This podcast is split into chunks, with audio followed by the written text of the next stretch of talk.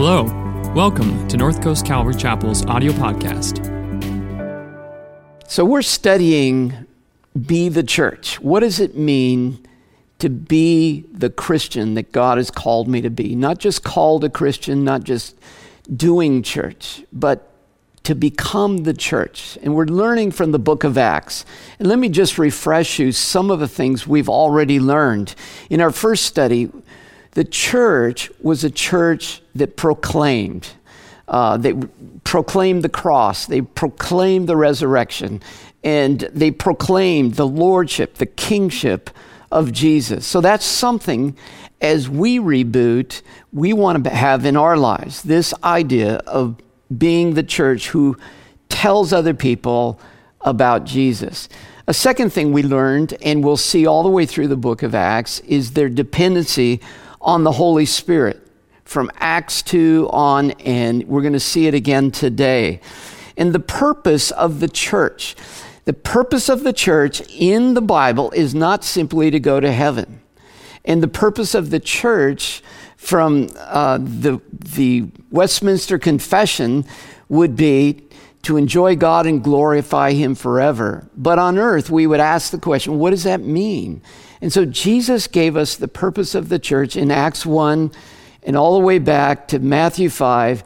It is to be witnesses. That's why we're here on earth, to be salt and light for Jesus in this world.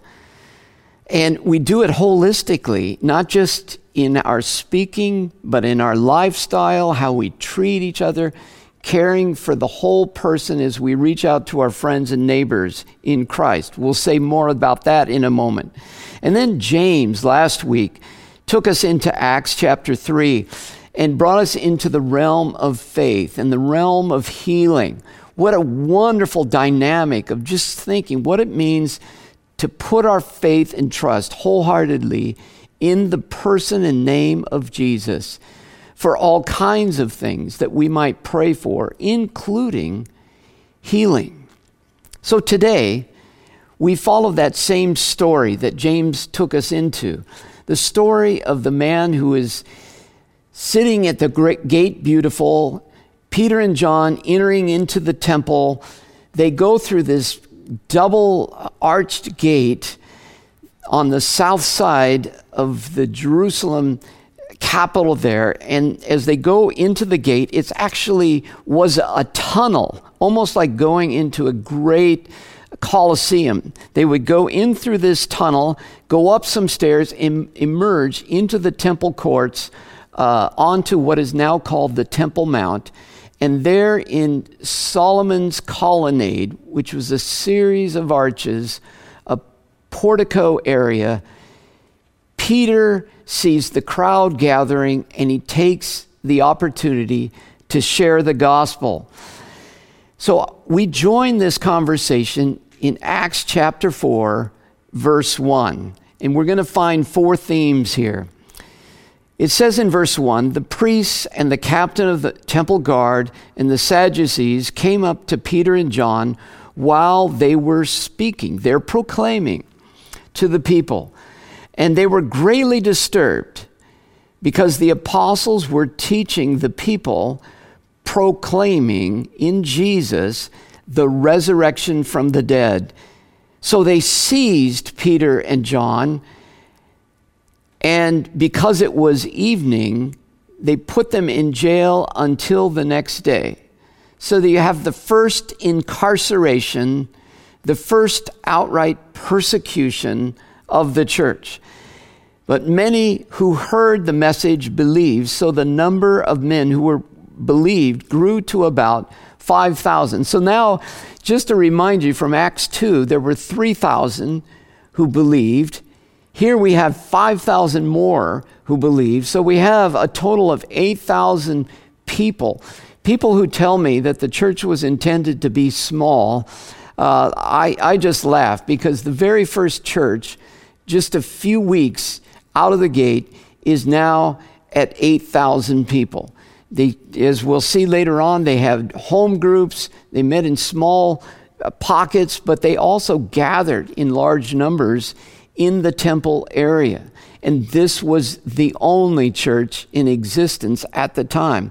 You know, on a side note, the size of the church is really not the point and never has been the point. The form is not the point. The function, what the church is doing, being the church, is the point. So, point number one here this morning, a theme that was deposited in the early church was persecution. So, the chief priests are disturbed by the fact that they're proclaiming that Jesus was crucified by them and that he rose again from the dead. You know, one way to think about persecution is the very word prejudice. We normally think of prejudice in just racial terms, but the term prejudice is to prejudge. It is pre justice.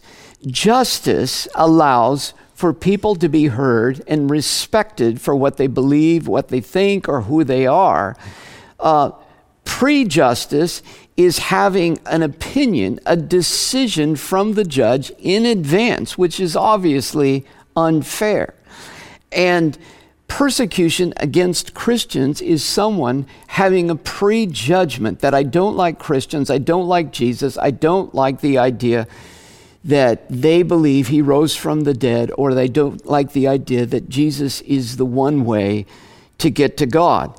And so, because of that prejudgment against Peter and John, they are thrown into prison. We need to always remind ourselves that not only are we kinship to the persecuted church around the world, which I remind you is in larger numbers than any time in church history. In China, in India, in many of the Muslim countries, not because it's a different religion, but because they will not allow, in many Muslim countries, Christianity to be practiced safely. And sometimes in our country, culturally, in a growing secular nation, there is a prejudgment against religion and then sometimes specifically Christianity. So the question for you and for I is will we be strong in our faith anyway? I want to remind you that Jesus said in his very first sermon, Sermon on the Mount, Blessed are the persecuted. Jesus said, If any man come after me, let him deny himself, take up his object of persecution, the cross, and follow me. The Apostle Paul reminded the early church in Philippi that you have been chosen not only to believe, but to also suffer for his name's sake. So it's part of the deal. It's not the fine print that this may kill you if you follow Jesus. It's in bold print. The problem is we have in the modern church put it in fine print. You'll hear me or some other evangelist call you to faith, and I want to call you to faith at the end of this service today. We'll call you to faith, but we won't tell you that, by the way, your mom or your dad or your cousin or your boss may not like this. We need to correct that because it's in bold print in the New Testament and it changes my life as I become a Christian when I know that I'm not just signing up to be forgiven of my sins and to go to heaven, but someone may be prejudging me for my faith. So, here, as we see this, we see that uh, Peter and John already are trained by Jesus to understand that persecution is part of the deal. And guess what? It makes me healthy. It makes me strong. It makes me think through how I want to present the gospel. I want to relate to people with kindness, with gentleness, with thoughtfulness in how I present Jesus, and always trying to live my life in a Christ like way but knowing that someone's not going to like it. And what are you going to do? Will you suppress your Christianity? Hide it under a bushel? Or will you to live, live it out, throw your shoulders back, and say, hey, Jesus told me it's part of the deal? The second theme we see here is prayer. The early church was a praying church, and I'll explain why. Let me take us to verse 23 of chapter 4. On their release, so Peter and John are released from prison. They're warned not to share the gospel. Peter and John say, Hey, you got to decide whether we're going to obey God and man. We need to obey God. And, and they pass their first persecution test. So it says Peter and John went back to their own people, that is, Christians, and reported all that the chief priests and the elders had said to them.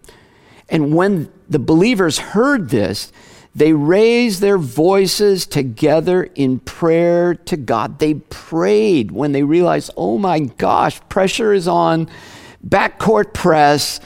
We need God's help. Jump down to verse 29.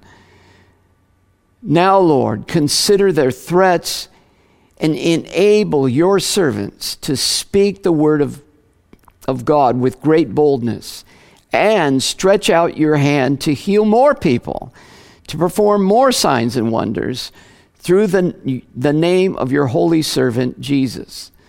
So now they're saying, Lord, bring it on. You see that, that, that we're in a def- defensive mode here our opponent has really stepped up the odds and said that they're going to persecute us if we continue to preach the gospel. So now we need more boldness to preach the gospel and more firepower to be bold in praying for the sick.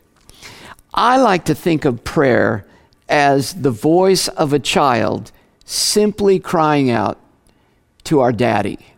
That's what prayer is. It's crying out to your daddy.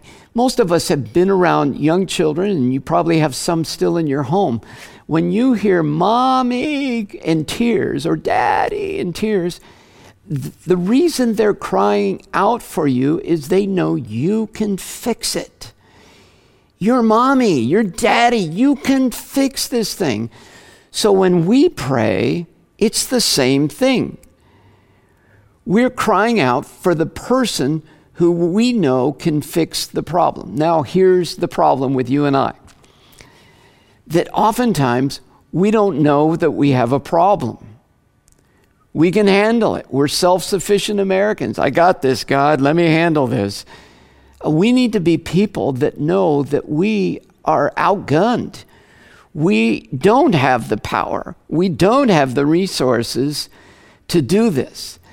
I've loved the scenes in some military movies, more recently of Afghanistan in Iraq, where uh, the soldiers are pinned down by gunfire and they get on the radio and they call for air power. They're calling for air power and they're saying, Where are you? We need you. We need you now. That's what prayer is. Prayer is just simply saying, that we are outgunned. We cannot handle this on. We were never meant to live life without God. Now, here's the problem my cell phone. I have a category in my cell phone where it says favorites. There's about 15 people, staff and family, that are under favorites because I don't want to go to contacts and type in or speak in their last name and hope Siri can understand my voice. I want to go straight to favorites and speed dial because I need them now. Is God under favorites or is God under contacts for you? Oh, yeah. Got it. I need prayer. How do you spell God? Where is God? It, where I, I'm, I'm searching because I'm not familiar with prayer. Prayer needs to become familiar, and God needs to be under the category of favorites. Speed dial. One of my favorite prayers is, Oh God, if you are ever God, be God now. God doesn't care about the formula, He doesn't care about did you, did you pray in the King's English? Uh, he doesn't care about the paragraphs And that's something that often disturbs me that some people spend time just paragraph after paragraph after paragraph, and, and, and, and it intimidates all of us. One word is good enough help. And I have to believe that He knows what help means. He knows what I need air power, I need air coverage now. The third thing is similar it's power. It's the theme of the book of Acts, the power of the Holy Spirit. Acts 4:31 says after they prayed, the place where they were meeting was shaken. There's some kind of seismic moment going on here. The building is shaken, and they take it to not only be uh, a sign, but it's actually the presence of God. And it says they were all filled with the Holy Spirit and they spoke the word of God boldly. They were empowered. They asked for it and they got it. So cool. The power of the Holy Spirit is, something we desperately need in our lives. Here's what will show us our need for prayer and our need for power. One of the reasons that we are powerless sometimes is that we are purposeless we don't see that what God has called us to, the purpose is so big, we need power. We get up, we go to work, we're just driving the five. When this COVID is over, we're driving the five, we're going into the building, we're working. I don't need God to do that. I can do that without God's help. And we begin to live our lives that way. And so we're living 90% of our lives with stuff we don't need his help for. But the issue is we forgot our purpose. If my purpose is to go out the door and to be a witness for Jesus Christ, i.e., the face of God on planet Earth, are you equipped for that? You, the face, the ambassador of the living God? Well, of course we can't do that. But that's who we are all throughout the day. And once I size up the purpose, now I need to size up the power. I need the Holy Spirit to equip me to fulfill the purpose.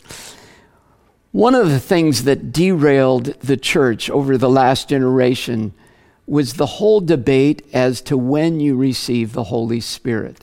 And I feel like I'm a part of both sides of the church.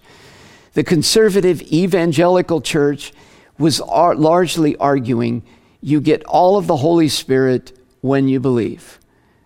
And the charismatic Pentecostal church, which I'm also a side, part of that side of the church, was arguing nope, it's a second two part experience. You get the Holy Spirit uh, to sanctify you and get you to heaven but then you need the power, and so you need the second blessing. I want to point something out to you. Here in this passage, the church that has already believed in Jesus, that already had the Acts 2 Pentecost experience, is now being empowered a third time or a, a second time, whichever one you're starting with. And as we go through the book of Acts, the refilling of the Holy Spirit happens time and time again. So much so that when by the time you get to Apostle Paul's book of Ephesus, he tells us to be being filled with the Holy Spirit. So the point is not the argument when you got the Holy Spirit. Both of those arguments are past tense. Friends, I am not interested in your past tense. I am interested in your present tense. It's the only you we have. I don't have your old you. I don't have your future you. I only have your present you. And that's what God is interested in using. The you now who is being filled and refilled with the Holy Spirit. So every day, as I pray the Lord's Prayer and ask for His will to be done in my life, I'm asking His Holy Spirit to freshly fill me uh, with the firepower to be a witness for Him. Here's just a reminder. Friends, I know you're holy and I know you're amazing and I know you, uh, you probably have had tons of experiences with the Holy Spirit and God, uh, but I'm really not interested in how high you jump. I'm more interested in how straight you walk when you come down. And we need God's help today. We leak. So, all the filling we had before, we need afresh today. The final thing I see in the early church in this passage is that it was a church. Oh, how we need this today. It was a church that was united. Look with me to verse 32 and all the believers were one. And the word one in the Greek means one. They were one in, in heart and mind, which is referring to motivation and intent and purpose. They were all headed in the same direction. But they were also one in terms of caring for one another, because read on. No one claimed any of their possessions as their own, but they shared everything they had. So they became a generous people. Uh, they, they had upper class, middle class, and lower class believing converted Jews in this 8,000 member church. And there were people who had lost their jobs, maybe people who owned a bread shop, and now because uh, they were under persecution, people weren't buying bread from their shop. So, what do we do? Well, it says here that some of, and we'll get into this next week even further, that some of the wealthier believers from time to time would sell a piece of property to raise funds to care for the poor. The passage concludes by saying, With great power, the apostles continued to testify to the resurrection of the Lord Jesus. God's grace was so powerfully at work in them all that they were, there were no needy persons among them. For it says, From time to time, those who owned land and houses sold them, brought the money from the sales, and put them at the apostles' feet and it was distributed to anyone who had need. I love the idea of them being one. Uh, what a thing that the church is needed to practice today.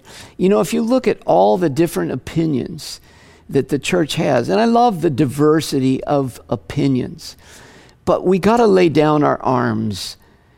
Whether you're Democrat or Republican, whether you, you are post trib or pre trib or mid trib, whether you're Calvinistic or, uh, or you believe more strongly in free will, at, at the end of the day, we got to be one. Uh, and, and it feels sometimes to me that we just spend so much energy firing bullets at one another, which is a kind of persecution that I call friendly fire. And I would say maybe one third to two thirds of my Christianity has been persecution from Christians. And we learn eventually as we go in our following of Jesus to major in the majors and minor in the minors. Celebrate our diversity, but find our unity. And this church was united. Let me read to you from a couple of verses in the epistles that follow Acts. 1 John 3:17 If anyone has material possessions and sees a brother or sister in need and has no pity on them, how can the love of God be in that person? If one member suffers, all of the members suffer with it. If one member is honored, all of the members rejoice with it.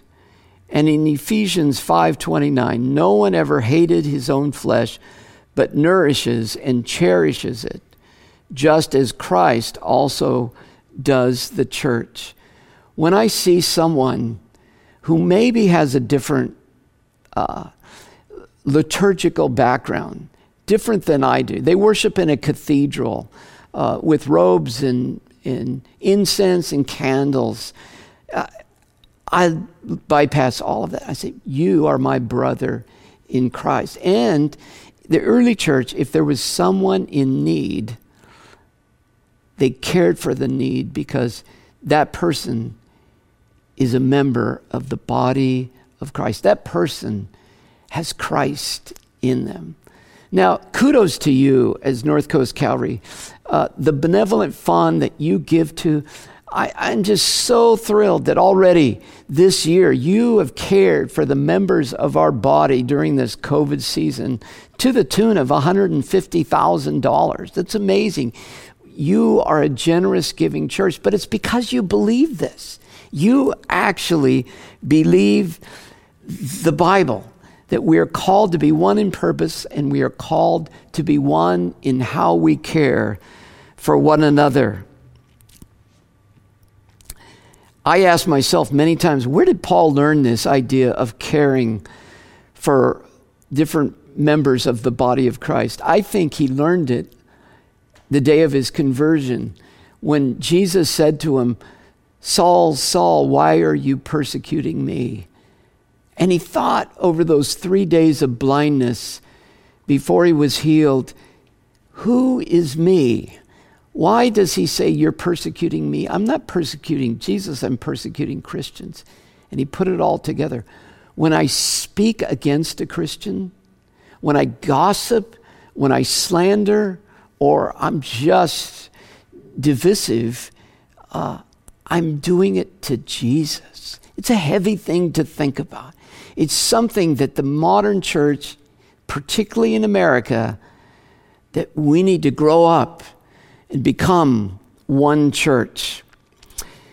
I'm going to pray, but before I do, I want to ask and give you an opportunity to give your heart and life to Christ. You may be sitting here today with a friend who invited you to watch our church service. Or maybe you've been watching for some time and you never realized the implications of what it means to be a follower of Jesus. Well, guess what? Today's the day. Jesus was always calling people to, to decision. So I want to call you to decision. It's decision time. Are you going to buy the blue sweater or the red sweater? It's decision time. Are you going to rent this house or that house? It's the decision time of your lifetime. Are you going to follow Jesus? He loves you. He died for you on the cross. He rose again from the dead, and He wants to be the King and the Lord of your life.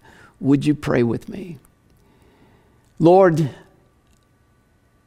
I pray right now that you would come into my life, that you would flood me with your Holy Spirit.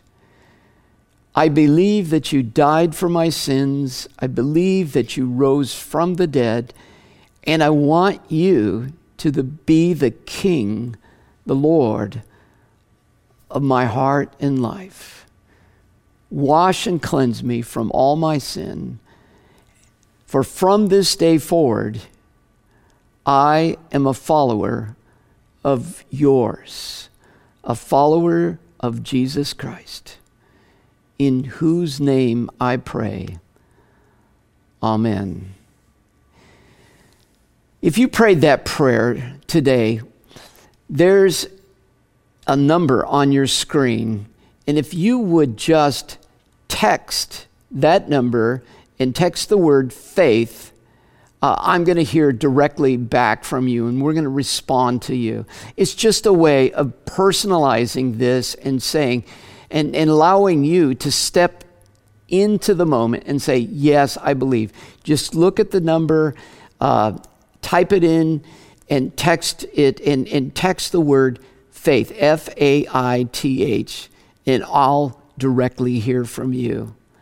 Let's go back to worship, and then I'm going to wrap up our time together. So, we studied today four characteristics of the early church persecution, prayer, the power, those are three P's, and unity, they were united. And if we're to be the church today, we've got to incorporate those into our lives. So, in closing, let me just ask you this question Are you willing to die for Jesus? It's the question. Take up our cross and follow him. Persecution is a part of the deal. Do you know that your assignment is bigger than you? Your assignment is bigger than your abilities to be a witness for Jesus Christ. So we need to be people of prayer and we need to be people who are calling on the power of God. And are we ready to buy in to the idea of oneness, unity? That there's diversity of gifts, diversity of interests and personalities and idiosyncrasies and ethnicities and callings, but they all fit nicely into the one united body of Jesus Christ. So, what all four of these themes have in common, to me, is motion. As you step out in motion in life to live for Christ, you're going to experience persecution. If you don't step out, you won't. If you step out, you're going to need prayer. You're going to need power, and you will experience this unity. But you got to step out in motion. If you can imagine when you were learning how to ride a bike, suppose the person instructing you how to ride a two wheeler said to you, Well, what you have to do is to balance, and what you have to do is to pedal, and then what you have to do is to steer. And it's all book theory. It's, it's all knowledge, but you haven't ridden the bike. And sometimes church is that way. You're hearing about pedaling, you're hearing about steering, and you're hearing about bouncing, but you haven't ridden the bike.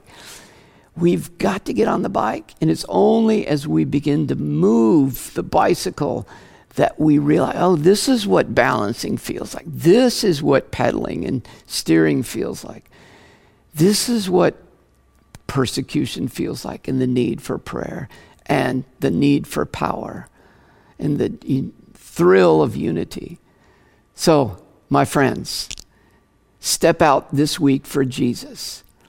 Let me pray a blessing on you. May God be with you this week. I'm so grateful that God has reached out and called you and touched you and, and adopted you as his own, his chosen child. And now may God bless you as you shine for him, a witness for him. May God uh, equip you to be a person of prayer that prays often, leans on Jesus. May God empower you with the Holy Spirit to fill you day by day. And may God give you a heart for unity with your brothers and sisters in Jesus Christ. I pray that in Jesus' name. Now go and live your life well. Amen. Thanks for listening this week. If you're looking for ways to serve, give, or get connected, please visit our website, northcoastcalvary.org.